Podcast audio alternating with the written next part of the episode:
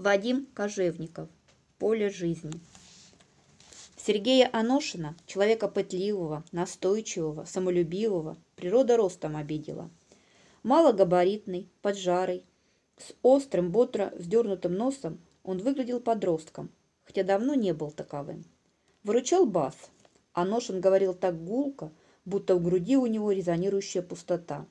Слыша его голос, но не видя обладателя, можно было предположить, что принадлежит он человеку богатырского телосложения. Подростковые размеры Аношина вызывали у него жажду восполнить этот недостаток деяниями крупномасштабными. Не случайно после окончания ФЗУ он избрал себе специальность не просто токаря, а токаря-карусельщика и работал на карусельном станке, который возвышался в цехе, как мамонт в козлином загоне. Это был двухстоечный, многошпиндельный агрегат – его мощные моторы потребляли энергии больше, чем все остальные станки в цехе. План шайбы этого станка была подобна вращающейся сцене. На ней обрабатывались детали диаметром несколько метров, весом десятки тонн и стоимости баснословной. Инструмент, которым пользовался Аношин, был огромным, как кости мамонта, соответствующим размерам станка. Аношин испытывал властительное упоение – повелительно орудуя гигантскими металлическими суставами.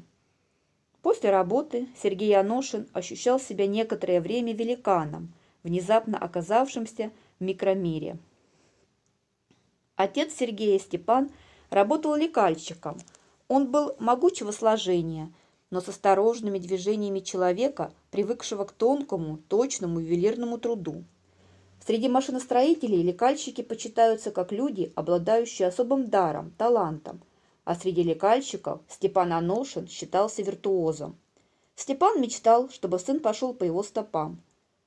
Он негодовал по поводу выбора сыном специальности, как негодует скрипач, когда его отпрыск вместо скрипки выбирает геликон, прельстившись могучим звучанием и габаритами этого толста медно-кишечного инструмента. Степан не был психологом, он не понимал, что сын страдает из-за своего роста. Сын получился в мать, в Ксюшу, миниатюрность которой вызывала у Степана пожизненную умиленность. И то, что сын ростом в мать, Степан считал его удачей, так как полагал, что для тонкого мастерства излишнее телесное могущество вовсе ни к чему.